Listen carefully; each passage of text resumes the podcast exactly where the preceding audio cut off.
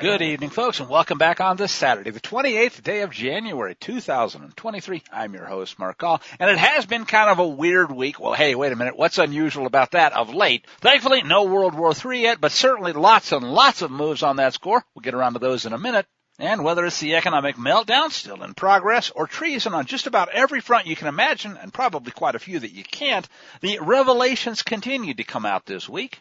With of course the ones that didn't take center stage in the WAPO and New York Times at all being by far the most important.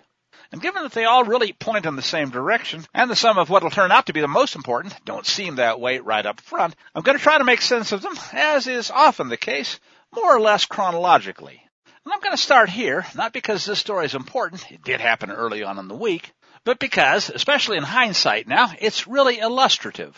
And that's in spite of the fact that, as a general rule, folks, there are certain politicians that I try to pay as little attention to as possible. I guess the same is true for hookers, especially when it's a hooker that becomes a politician who now makes her money by, uh, yeah, doing it to you and to me, whether we like it or not. Well, certainly such as Heels in the Air Harris, which takes me, of course, to this story. Now, if you've ever read the Declaration of Independence, arguably, even once, you'd know what is left out here, arguably on purpose as well. Notice that the Kool-Aid drinkers listening to this lying cretin, and I don't think she actually made this speech up, I think she was coached or given the text, but in any case, the lying cretin doesn't get it, and neither do those that are watching. We collectively. Did you ever notice everything is collective with these Marxists? We collectively believe and know America is a promise. America is a promise. It is a promise of freedom and liberty. Not for some, but for all.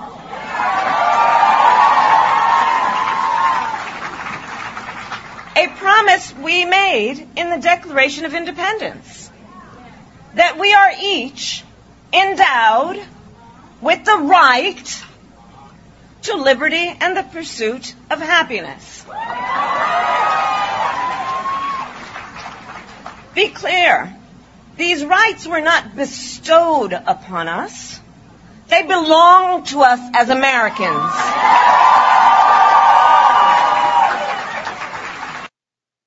Now, by now we're used to hearing totalitarians twist the Declaration of Independence. If they ever read the Bible, they'd twist that too.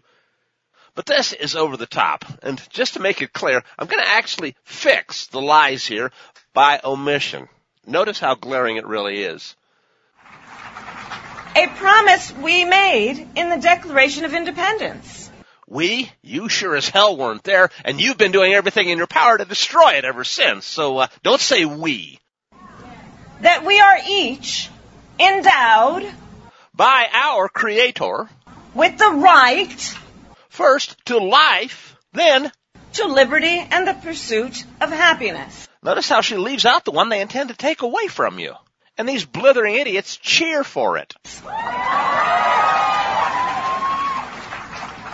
Be clear. These rights were not bestowed upon us. They were endowed upon us by our Creator. What a maroon. But she still intends to take them away. Listen to this veiled threat here at the end. These rights were not bestowed upon us. They belong to us as Americans. So ask yourself, just what are these ignoramuses cheering about? Your right to keep and bear arms, your right to be free from, your right to be free from illegal search and seizure? Hell no, you don't have those. They weren't bestowed upon you. They were stolen from you right under your ignorant noses.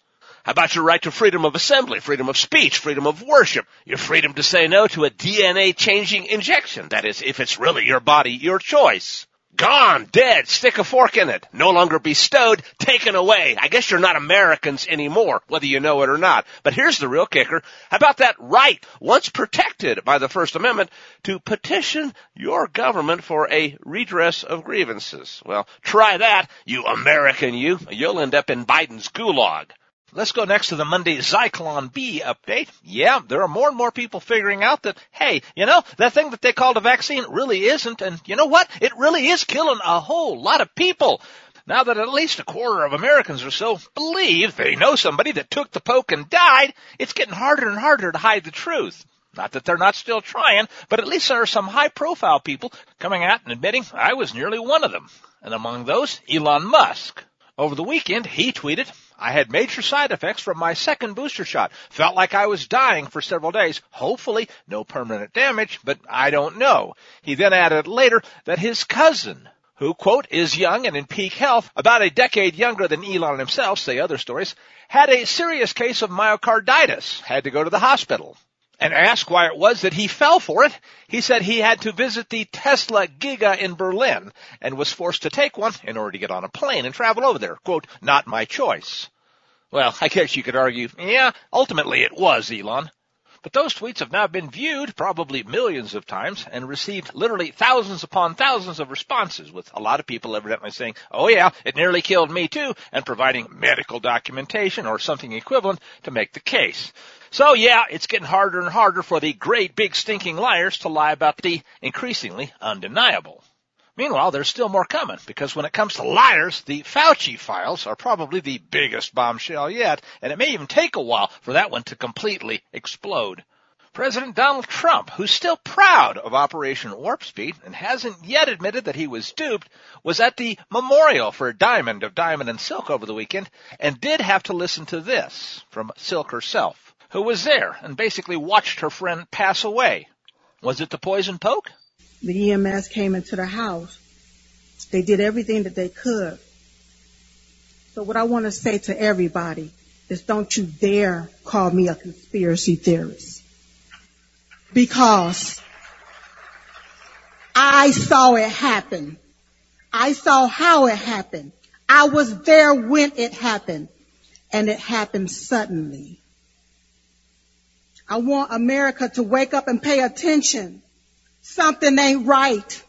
It's time to investigate what's really going on here and get some answers to why are people falling dead suddenly. Actually, we've known. We've known for a long time. But the people that have been lying to you and would like you to believe, oh yeah, they did the studies, it was safe and effective, aren't about to quit lying to you now. But how obvious is it really? Well, it's so obvious that Scott Adams of Dilbert comic strip fame has finally come out and said what arguably he should have said a long time ago, but better late than never, and to his credit, at least he does admit it. Even though I think he misses the bigger point. And in a video that was posted to his YouTube account on Saturday, the Dilbert creator said this. I'm going to tell you that the people who, the anti-vaxxers appear to be right somebody who did not get vaccinated, got a little Omicron, or maybe even a worse one, but recovered. Now you've got natural immunity, and you have no vaccination in you. Can we all agree that that was the winning path? The smartest, happiest people are the ones who didn't get the vaccination and are still alive. So he goes on to say, no, I'm not trying to soft pedal this. Have I said as clearly as possible they're the happy ones right now? And have a reason to be, completely. Right. Having, uh, having said as clearly as possible that the anti-vax people seem to be the winners, I want you to hear that clearly. The anti-vax people appear to be the winners. Okay, let's be clear here. This is where we start to smell a bit of a rat. It's not about winning and losing, Scott. It's about whether or not people kill themselves or survive. The anti-vaxxers clearly are the winners at this point, and I think it'll probably stay that way. And, and I don't want to put any shade on that whatsoever. They came out the best. They, they have the winning position. The unvaccinated have a current advantage because they, they feel better. The, the thing they're not worrying about is what I have to worry about, which is, I wonder if that vaccination five years from now, because really the anti-vaxxers, I think, were really just distrustful of big companies and big government. That's never wrong. It's never wrong to distrust government. It's never wrong to distrust big companies, right? So if you just took the position, let's just distrust everything the government did, well, you won. You won. you won completely. No! You didn't get duped. You lived. I did not end up in the right place. Agree? You would all agree with that, right? I did not end up in the right place. The right place would be natural immunity, no, no vaccination. You should take victory, and I should take defeat. We can agree on that, right? That, that my position is now the weakest, and, and your position has gone from the weakest to the strongest, and that we can just say that's true. The people who didn't get vax are absolutely in the winning position. You win. You win. You are the winners. You are the winners. Right. Let me say that part with no ambiguity. You won. You won. Let me say this again with no ambiguity. It's not about who wins. It's about who lives and whether or not you sign up for the evil team and end up dead or worse still in a really, really bad place. The question is, where do we go from here? What are you going to do about it now? Now that you know you've been duped and now that you know one more time that Big Brother just plain can't be trusted. Are you going to go right back and drink some more Kool-Aid? Let him slip you another Mickey and then another Poke? Or are you going to do something different from here on out? Uh, all, all of my fancy analytics got me to a bad place. All of your heuristics, don't trust these guys, it's obvious, totally worked. Oh yeah, and for the same reasons, so by the way does reading history or scripture. There was a suspicious glitch that delayed the opening of the New York Stock Exchange on Tuesday. A roller coaster resulted, but perhaps the right people came out on top, so nothing to see here, move along. But on that front, the biggest bombshell may have come out courtesy of Brighteon Social and Mike Adams Group, which has reported that the SWIFT global transaction system, that's the big brother scheme for making sure that, at least in part, the dollar is the backbone of the world's global fiat currency. Even if the Saudis are less inclined to play in the world's petrodollar ballpark anymore, you still gotta move the bits somehow. Anyway, they have reportedly banned crypto giant Binance from carrying out transactions in US dollars for any amounts under $100,000 beginning on February the 1st. That's been confirmed by Cointelegraph.com and others. All of this means that US dollar on and off ramps from the Binance Crypto Hub will be cut off, at least for any small fry, and that would prohibit users from selling their crypto tokens for dollars if such redemptions involve a bank wire transfer. Now what that means, again, is that unless you're one of the really big boys, and as George Carlin put it, there's a big club and you ain't in it, this is really making that clear, Binance has essentially deplatformed the entire Western banking and financial system in a very similar way to how Big Brother cut off Russia from SWIFT. And uh, we can kind of see what's happened after that now, can't we? But it's not like Russia and China and the other BRICS didn't see it coming. Says Adams, while Binance claims they're looking for a new SWIFT partner, it's clear that the Western banking giants are now waging outright financial war against crypto, at least non-CBDC or central bank controlled crypto, most likely in preparation for the coming rollout of Big Brother's version of the Mark of the Beast. Yes, the CBDCs that will completely surveil and control anyone who signs up to use them. And if you realize that the mandatory vaccinations were kind of a beta test, you can probably imagine how that's going to go. Furthermore, says this story, in another shocking revelation regarding crypto and the ever widening fallout and contagion from the collapse of FTX, we learned over the weekend that the U.S. home lending infrastructure has literally billions of dollars of exposure to crypto banks, including Silvergate, meaning that as crypto continues to explode, the collapse damage will likely spread into the home lending infrastructure, potentially impacting the viability of various home loans. They quote Cointelegraph at this point, which says the United States Federal Home Loan Bank System, or FHLB, is lending billions of dollars to two of the largest crypto banks in an effort to mitigate the effects of a surge in withdrawals. See, here's the problem. This is the reason why Binance isn't being allowed to uh, transfer any monies out for small fry. You guys are stuck. This according to a report from the Wall Street Journal dated January 21. The entity reportedly lent nearly 10 billion bucks to commercial bank Signature Bank in the last quarter of 2022, making it one of the largest borrowing transactions by a bank in recent years. The second to request funds from FHLB was Silvergate, which got at least 3.6 billion. So, says Adams, in effect, the US government is now bailing out the crypto Ponzi schemes that were used by the leftists as money laundering operations for illegal campaign donations to help get Democrats and RINOs elected. Launder, bailout, rinse, repeat.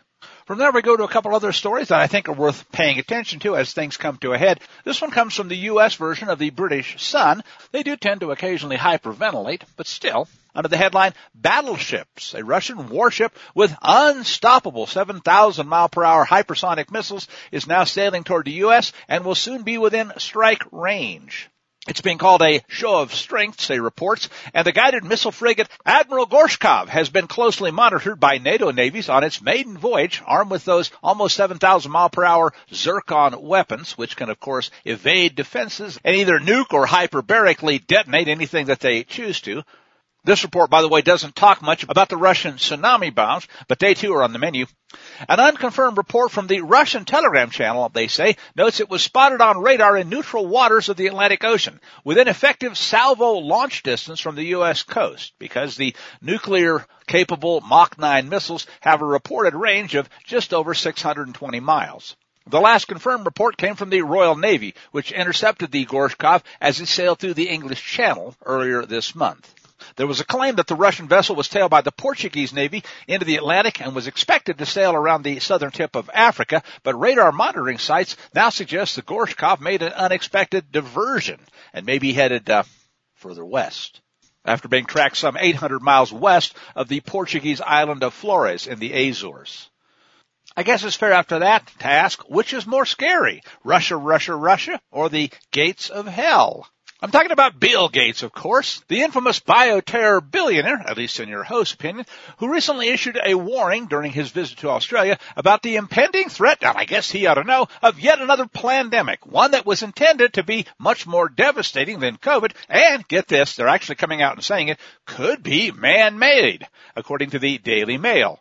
On Monday, the founder of Microsoft did an in-depth interview with Lowy Institute Executive Director Dr. Michael Fullilove, I know, I'm trying not to laugh. In which he discussed global health or the lack thereof, pandemic preparedness, food security, I guess you could say food insecurity, thank you Bill, and climate change in that in-depth interview. And he argued that world leaders must put aside their differences and go for the full Monty of outright global tyranny work together to prepare for the next pandemic. And he went on to say that no country did precisely the right thing in their response to the COVID pandemic. I guess there was still a little freedom left somewhere or other, but he did praise Australia and some of the other truly tyrannical countries that did, quote, population scale diagnostics early on and had quarantine policies. Achtung, yes, we know where you live and we will make sure you don't leave there. So he would say, Nobody gets an A on this one. Sadly, said Bill, epidemics come along so rarely that it's easy to be incompetent. I guess that means especially if you can bribe people with billions to be even more incompetent than stupidity alone might otherwise guarantee. And I gotta admit it, I really am surprised people are still drinking his Kool-Aid. And listen to this crap, folks, and that's as kind as I can be. I'll try to read it straight before I comment with the pandemic, oops, he didn't spell it right. With the pandemic, we were foolish not to have the tools, the practice, and the global capacity to be on standby, like we do with fires or earthquakes. So we need to be doing every five years a really comprehensive exercise at both county and regional level of pandemic preparedness, said Gates. And you need a global group that's kind of scoring everybody and saying, hey, if you're not participating in this, you scumbag terrorist, you, oops, see, I can't do it. You could be the source of the next pandemic. And that is bad for the entire world. This, he said, is like a fire that goes global. And what he's not telling me is he's got all the arsonists right there on the team. Let's not forget, this is the guy whose team orchestrated Event 201 that oh so precisely, well, uh, planned the pandemic immediately before they rolled it right on out. Oops, before we move too far on, I guess I do have to do this late breaking story. This just came up on the Daily Mail as I was wrapping up the recording for today, folks. Germany finally sends in the tanks, it says. Olaf Scholz has agreed to send crucial Leopard 2 armored vehicles to the Ukraine and allow other countries to do so following pressure from Bojo and various so-called NATO allies. Berlin's going to sign off on delivery of at least one company of Leopard 2 A6 tanks. Der Spiegel says Germany would also also allow other countries, think Poland, to offer their stocks of tanks. And let's poke that bear a couple more times and see if they finally won't go ahead and hit us with those nukes. We're trying everything we can. Even the Daily Mail admits threat of nuclear Armageddon hits new high. Says the Daily Mail, this comes as U.S. officials claim the Biden regime is now considering dropping its opposition, feigned as it may have been, to sending a company of M1 Abrams battle tanks to the World War III front, telling Reuters the decision could come later this week. This marks a significant upping of the ante in military aid to Ukraine, and yeah, it certainly does move that doomsday clock to within literally just seconds of midnight, and uh, something really bright and flashing. What I'm thinking of I do believe it's kind of interesting how the Daily Mail occasionally, even though they leaned pretty hard left, comes right out and tells you certain things. For example, this story. A border city in Arizona, Yuma, is at the breaking point with the unprecedented flow of illegal immigrants. They still don't use the right terminology, of course, because that's not politically correct, leaving that community on the brink of collapse as hospitals and food banks are overloaded. Yuma County Supervisor Jonathan Lyons slammed the Biden regime for their handling of the border invasion, they say crisis, and his county, he said, will crumble because they can't support the cascading flow of migrants, over 5 million of which have crossed the border into the United States since January 2021 when the Biden regime infested the White House. Yuma County's own Border Patrol has seen over a 170% increase in crossings since 2021, and Lyons warned that the situation will only get worse. Gee, do you think? As usual, folks, the Daily Mail has lots and lots of pictures, and they're nothing short of downright amazing. Here's another one. This actually is part of a sequence. How can anyone feel safe in this city? asks the headline quote. Fury, it says, as NYPD lets three teen suspects walk free without charges after they batter a Fox News weatherman on the subway, leaving him with bruised ribs and black eyes. But at least he's alive. Local people and others across the U.S. were outraged, up in arms, uh, but they're not allowed to do that in New York, of course, after discovering that these suspects, aged between 15 and 17, will not face any criminal investigation, and many are asking the obvious question, how can any of the dishonest serfs here, quote, feel safe in this city? The case and its lack of handling has added fuel to criticism of Mayor Eric Adams and the NYPD, as the weatherman himself, Adam Klotz, has called on the mayor to increase surveillance on the subway. Ha, that's not right. Are they really that duped? How about let people shoot back? Well, here's the other story. George Soros and his empire of woke DAs, says this headline.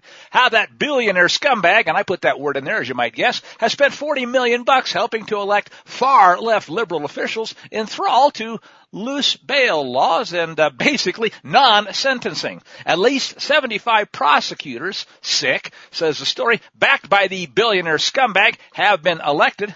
Or have they? I guess inquiring minds want to know, but neither the DAs, the election officials, and certainly not the Daily Mail are ever going to tell us. Soros continues to donate to the process of electing woke DAs over the years, and those billionaires DAs have now stripped bail and theft laws, not to mention folks pushing for things like more disarmament of the slaves, and all of this has led to major crime spikes. Yeah, they admit the billionaire has used his wealth to reshape America according to his liberal vision, that's putting it mildly, by bankrolling campaigns for woke DAs all across the nation. That of course includes the uh, heels in the air Harris, who's shown that there really is no glass ceiling, at least when it comes to the swamp, if you're willing to, uh, well, you know what, your way to the top.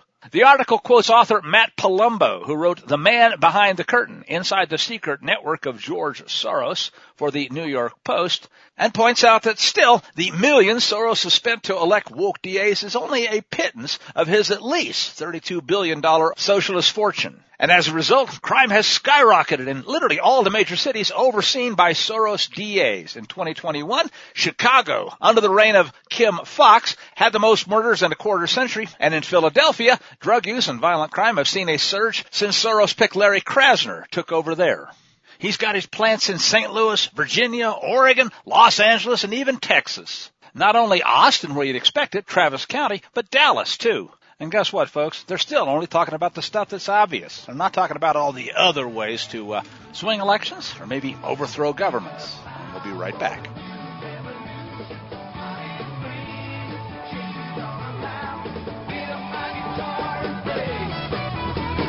Just like yesterday, and I'll get on my knees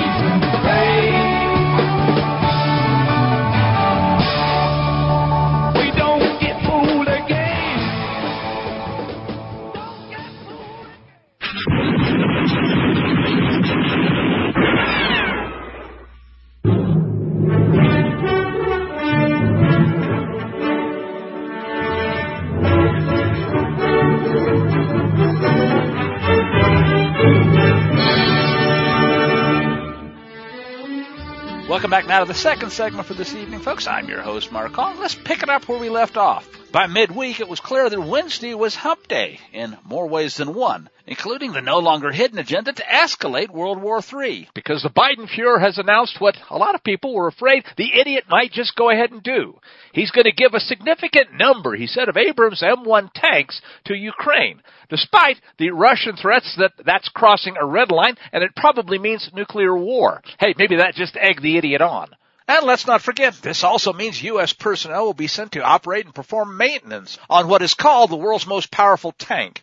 Flanked by various officials also jonesing for World War III, Biden said today, I'm announcing that the United States will be sending 31 Abrams tanks to Ukraine, the equivalent of one Ukrainian battalion, also the equivalent of about 400 million fiat bucks, or almost a month worth of Biden crime family graft and corruption. And he went on to say, how's this for a laugher? There is no offensive threat to Russia. Although there arguably is an offensive threat to your intelligence. No, these are purely defensive tanks. Good grief. And then he added this, as if that wasn't stupid enough. If Russian troops return to Russia where they belong, this war would be over today. Unquote. Well, I guess if American troops return to America where they belong, you could make the same comment. Oh, by the way, maybe they'd actually be able to defend the United States from a border invasion. And as anyone would have guessed, and the regime no doubt intended, Russia is furious over the decision of the United States and Germany to authorize Western manufactured advanced tanks to be put there on the front lines of World War III, calling it extremely dangerous and noting again that the unprecedented decision blows past various Kremlin red lines.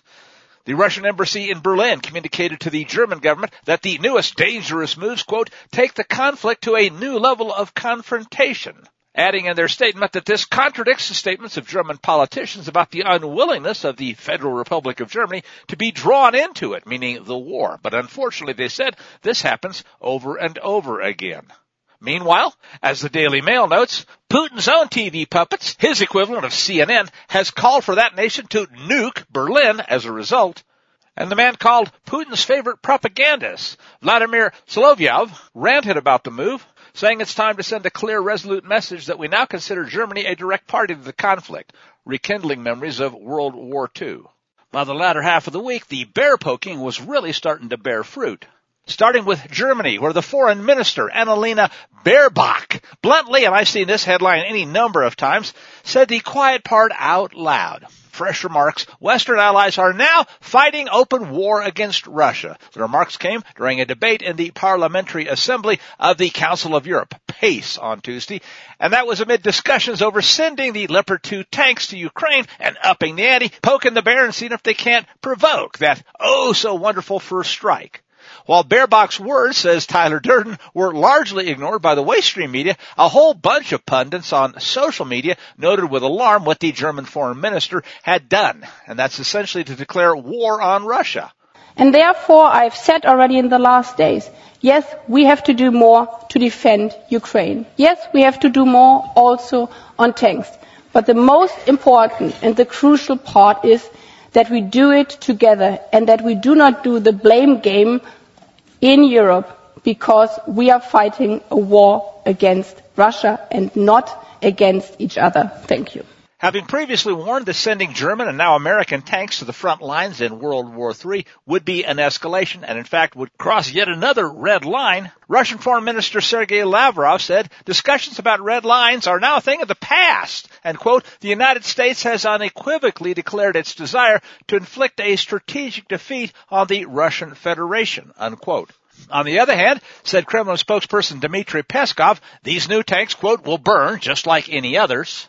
But the real warning seems to have come from Konstantin Gavrilov, the head of the Russian delegation to the Organization for Security and Cooperation in Europe, or OSCE, who has publicly thrown down the gauntlet, as Hal Turner's summary puts it, to the collective West and in an official statement, Gavrilov instructed that he has been told by his government to announce the following, quote, we know that the Leopard 2 tank, as well as the Bradley and Marder infantry fighting vehicles, are armed with uranium core armor piercing projectiles, the use of which leads to radioactive contamination of the area, as has happened in Yugoslavia and Iraq.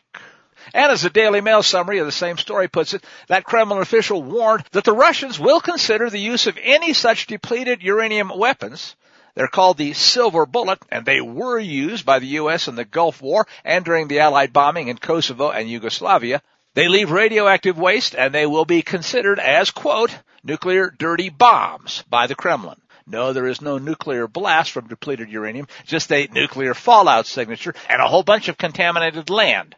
The projectiles disintegrate into highly radioactive powder, which then travels by air and pollutes entire areas for decades. Hal Turner goes on to describe a whole litany of U.S. armament that uses depleted uranium or DU in various shells from 30 millimeter ordnance, armor piercing incendiary rounds from the GAU-8 Avenger, the cannon of the A-10 Thunderbolt II used by the Air Force, the M242 machine gun mounted on the U.S. Army's Bradley fighting vehicle and the Marine Corps LAV-25, the cannon on the AV-8B Harrier, the Cobra gunships, the U.S. Navy's Phalanx M61 Vulcan Gatling gun, the 120 millimeter and 105 millimeter cannons employed on the M1 Abrams tanks, and any number of others.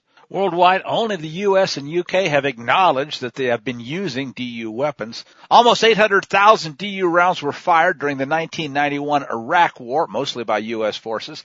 And in 2003, during a three week period in Iraq, it was estimated that between one and 2,000 tons of depleted uranium munitions were fired.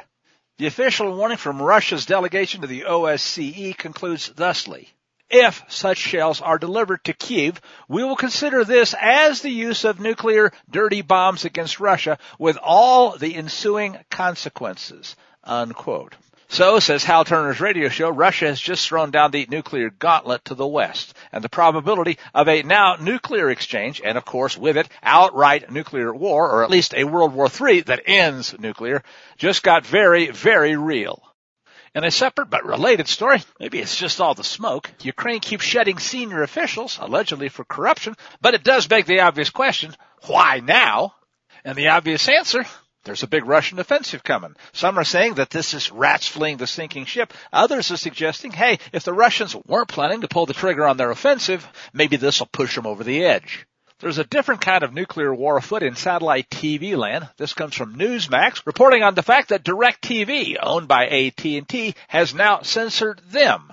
At midnight Tuesday, AT&T's DirecTV cut Newsmax's signal, immediately shutting that network off for more than 13 million customers of the satellite TV service DirecTV Stream and Uverse. And it's the second time in the last year that AT&T has moved to cancel a conservative channel. They deplatformed OAN back in April. And that's despite Newsmax being the fourth highest rated cable news channel in the nation, watched by 25 million Americans on cable alone, according to Nielsen. DirecTV claimed it was just a cost-cutting measure. They'd never pay Newsmax a cable license fee, even though they pay a lot more to a lot of other companies for a lot less and a lot lower ratings. Said Christopher Ruddy, CEO of Newsmax, this is a blatant act of political discrimination and censorship against Newsmax, and I guess we'd have to say, what else is new? But Ruddy added, the most extreme liberal channels, even with tiny ratings, get fees from AT&T and DirecTV, but Newsmax and OAN need to be deplatformed. Meanwhile, members of Congress are asking, why is it that only conservative media is being thusly targeted? As if we didn't pretty much already know the answer. Alright, well, from that same den of iniquity, a bit of good news. It's official. Adam Schiff for brains, and Eric Bang Bang with Fang Fang, infamous for his Communist Chinese Party spy flings. The anti-national security deadly duo have now both been kicked off of the so-called House Intelligence Committee. Who knows? Maybe it actually will end up having some intelligence. Tweeted the guy who's always in the top of the running for the most disreputable scumbag in Congress. Schiff tweeted, Kevin McCarthy just kicked me and Representative Swalwell off the Intelligence Committee. Get this. This is petty political payback for investigating Donald Trump, he tweeted. If he thinks this will stop me, he'll soon find out just how wrong he is. Ahem. See if I can get through this without gagging. I will always defend our democracy. Unquote. And this is after Schiff was caught lying time and again, folks, about everything associated with Russia, Russia, Russia, and the bogus investigation intended to undermine the actually elected president of the then United States. And I guess after that, it's only fair to play what Kevin McCarthy said in response to the idiotic claim that this was petty political payback. What did Adam Schiff do as the chairman of the Intel Committee? What Adam Schiff did, use his power as a chairman and lie to the American public. Even the Inspector General said it. When Devin Nunes put out a memo, he said it was false. When we had a laptop, he used it before an election to be politics and say that it was false and said it was the Russians. When he knew different, when he knew the intel, if you talk to um, John Ratcliffe, DNI, he came out ahead of time and says there's no intel to prove that, and he used his position as chairman, knowing he has information the rest of America does not, and lied to the American public. When a whistleblower came forward, he said he, he did not know the individual, even though his staff had met with him and set it up. So no, he does not have a right to sit on that. As for the CCP plant on Intel, McCarthy's previously noted that Swalwell couldn't get a security clearance in the private sector, and furthermore he said,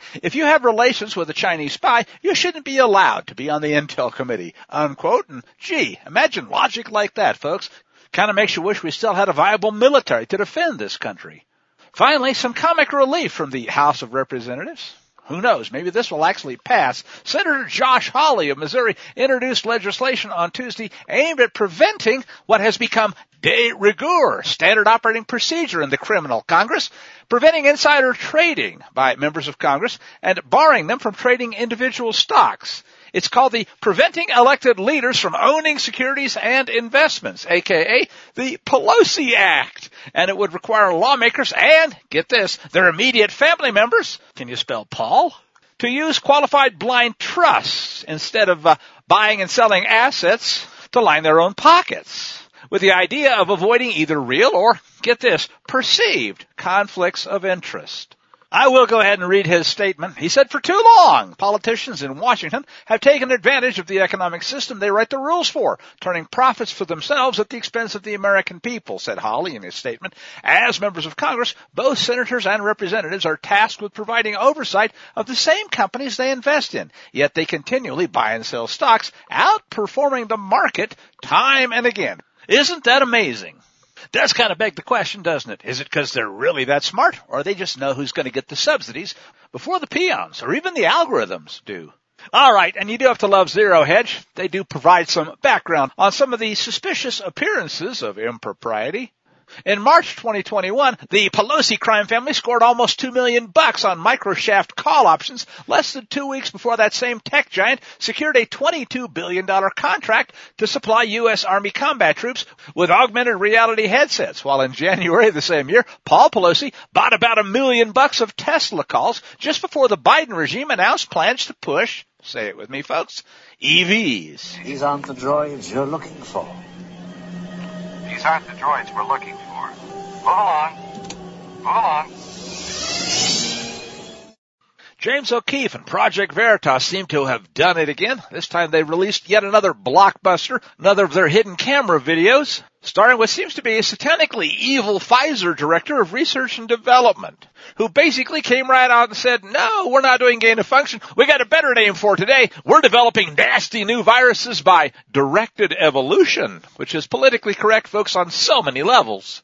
And the introduction of this new blockbuster starts with a question. Is Pfizer actually thinking about modifying COVID? Well, that is not what we say to the public. No, don't tell anyone this. You gotta publish, don't tell. You gotta publish, don't tell anyone. Okay? We're exploring like no, you know how the virus keeps mutating? Yeah. Well, one of the things we're exploring is like why don't we just mutate it ourselves so we can focus on we can create uh, untriply develop new vaccines, right? So we have to do that. If we're gonna do that though, there's a risk of like, as you could imagine, no one wants to be having a pharma company mutating So if you missed that, he said that one of the things they're exploring is why don't we just mutate COVID ourselves so we could, you know, preemptively develop new vaccines, right? But there's a risk, as you could imagine, because who wants to have a pharma company mutating effing viruses? And he pretty much admits what everybody who's been paying attention has known for a long time. You have to be very controlled to make sure that this virus that you're mutating doesn't just create something that goes everywhere. Which, he said, is, I suspect, the way the virus started in Wuhan, to be honest. It just makes no sense that it popped out of nowhere. It's bullshit. Meet Jordon Trishton Walker, a director of research and development strategic operations and mRNA scientific planning at Pfizer. It sounds like gain of function to me. I don't know. It's a little bit different. I think it's different. It's like this. It's definitely not gain of function. It sounds like it is. I mean, it's okay. no, no, no, no, no. No, directed evolution is very different. Well, you're not supposed to do gain of function research with the viruses. Like, Yeah. they recommend not. But you do like these like selected directional mutations to try to see if you can make more potent. Yeah. So there, there is research ongoing about that. I don't know how that's gonna work. There might not be any more outbreaks. Just like Jesus Christ. the gentleman seems to have absolutely no moral compass at all. And that, of course, is Dr. Robert Malone, who took the red pill a long time ago. He nails it and has been informing people about what's really going on when it comes to COVID and the bioweapon ever since. Here he said in his own summary of the revelation after he was asked by Project Veritas to participate and comment. But here he said we have a senior emissary from an immortal corporation which chronically preys and feeds on human suffering. A corporation which shrugs off massive fines for illegal activities as just another inconvenience, a mere business expense. And he says, look deeply into the face of this ambassador from another world. Listen carefully to these words because this is how we got here. This, he said, is the culture that has given us the global human tragedy. Behold, the banal face of unrepentant evil. Well, I guess you can't actually see the face of evil on a podcast. You can certainly hear it, but you can also read the letters. They come from the Federal Death Agency sometimes too.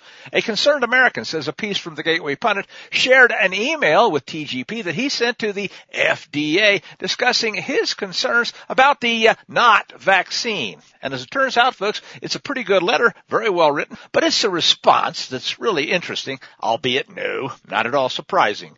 Every day it begins more and more stories of sudden death and heretofore healthy people are being reported. Strokes, heart attacks, hemorrhages, even in young children, athletes, otherwise known healthy adults. The COVID vaccine, sick, seems to be a common denominator. It's my understanding, he continues, that the FDA was warned about the significant possibility of these events many months ago. Steve Kirsch comes readily to mind. Dr. McCullough has also been active, yet the FDA still approved primary vaccine series boosters, and these even in infants and children. If it's established that the FDA approved The vaccines as safe and effective, and tens or hundreds of thousands of people subsequently die from effects of the vaccine, how will this ever have been justified, approving the vaccine for demographics of people that statistically had very little to fear from COVID? To an outsider, he said, like myself, it seems possible that the FDA is not the independent U.S. government regulatory agency that I thought. oh, do you think?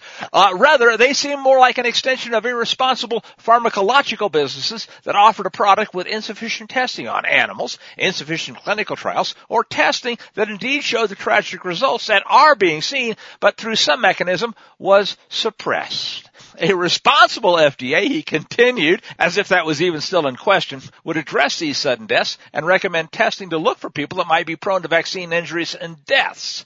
But ignoring this, he said, is beyond the pale. He goes on to describe some procedures that he says it's his understanding that are not being done routinely, even though, arguably, if there was a responsible FDA, maybe they should consider it. And in response, he got a letter from the health communications specialist at the Center for Biologics Evaluation and Research in the Office of Communications of the Federal Death Agency.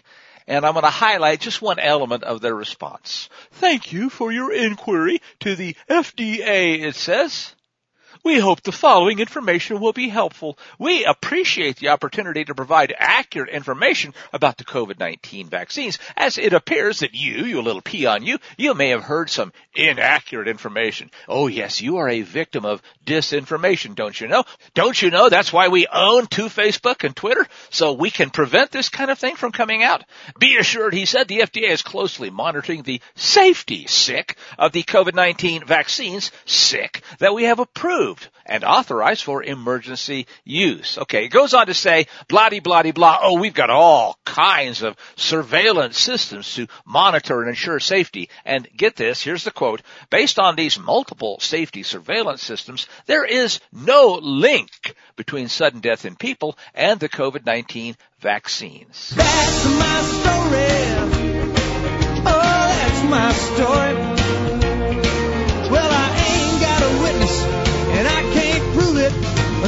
My story, and I'm sticking to it. Unquote. The more obvious the lie, the more blatant, the more in your face, the doubling down. And eventually, of course, if it's clear you're not going to believe it, they may just kill you the same way they're killing everybody else. And that, of course, is what mandates and e-vaccine passports and eventually the mark of the beast are all about. And that's if, of course, they don't kill everybody before that via another method.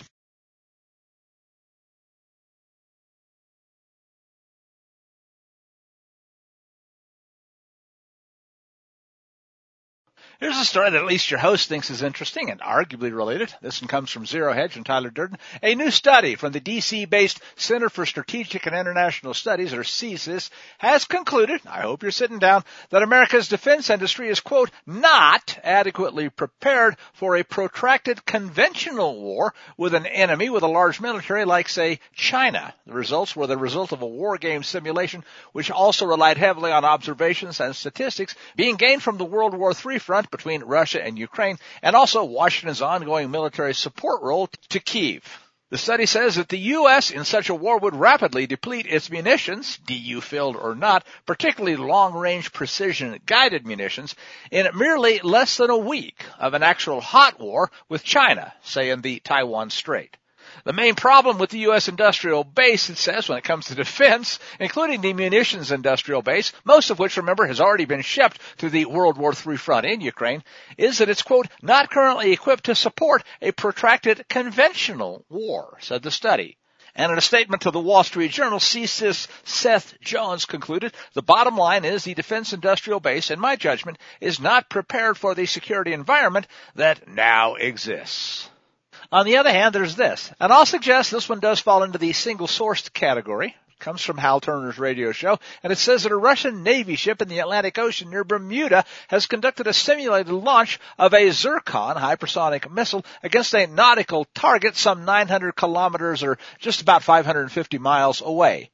But interestingly, the simulated launch involved the use of electronic warfare that actually did succeed, it would appear, in jamming U.S. radar and cell phones in the U.S. mid-Atlantic. It even disrupted digital internet traffic for 34 seconds. This was, again, the Russian Navy frigate called the Admiral Gorshkov that tested the strike capabilities of Russia's much-hyped Zircon hypersonic missile in the Western Atlantic. And yeah, it says people in the mid-Atlantic region, even if a lot of them didn't know it, experienced electronic warfare jamming of civilian devices like cell phones and their internet for 34 seconds.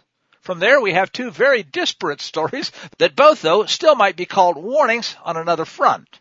The first one comes from Paul Joseph Watson and his summit news. As of yesterday, he says, there's a new food additive, and he puts it in quotes, made out of powdered crickets that has been approved and begun appearing in foods from pizza to pasta to cereals all across the EU. Yes, really.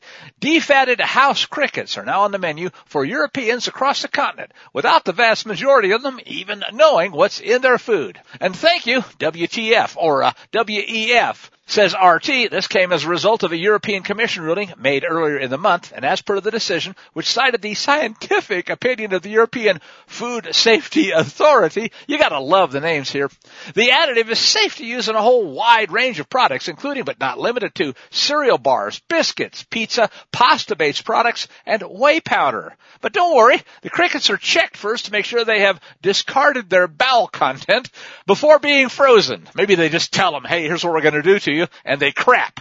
In any case, says Watson, it's lovely stuff. And critics have suggested, and it's kind of hard to argue with the logic here, that once bugs become widely accepted as a food additive, i.e. if people don't complain, their consumption will become normalized across the board. As Dave Blount put it, the liberal world order has decided that the little people must eat bugs to prevent the climate from fluctuating in accordance with ruling class ideology, or uh, your host might say new mandated global religion. Yet, rather than mindlessly obey the experts, as most did with the COVID policy, people have been resisting this one. So the moonbat overlords are now furtively sneaking insects into food, which will allow them to reveal in the near future that we've already been eating bugs. So hey, there's no reason for you to object to them shutting down farms and imposing the new diet by force. Furthermore, says Watson, the European Union has also recently approved the use of Alphitobius diaperinus, otherwise known as the lesser mealworm, for human consumption.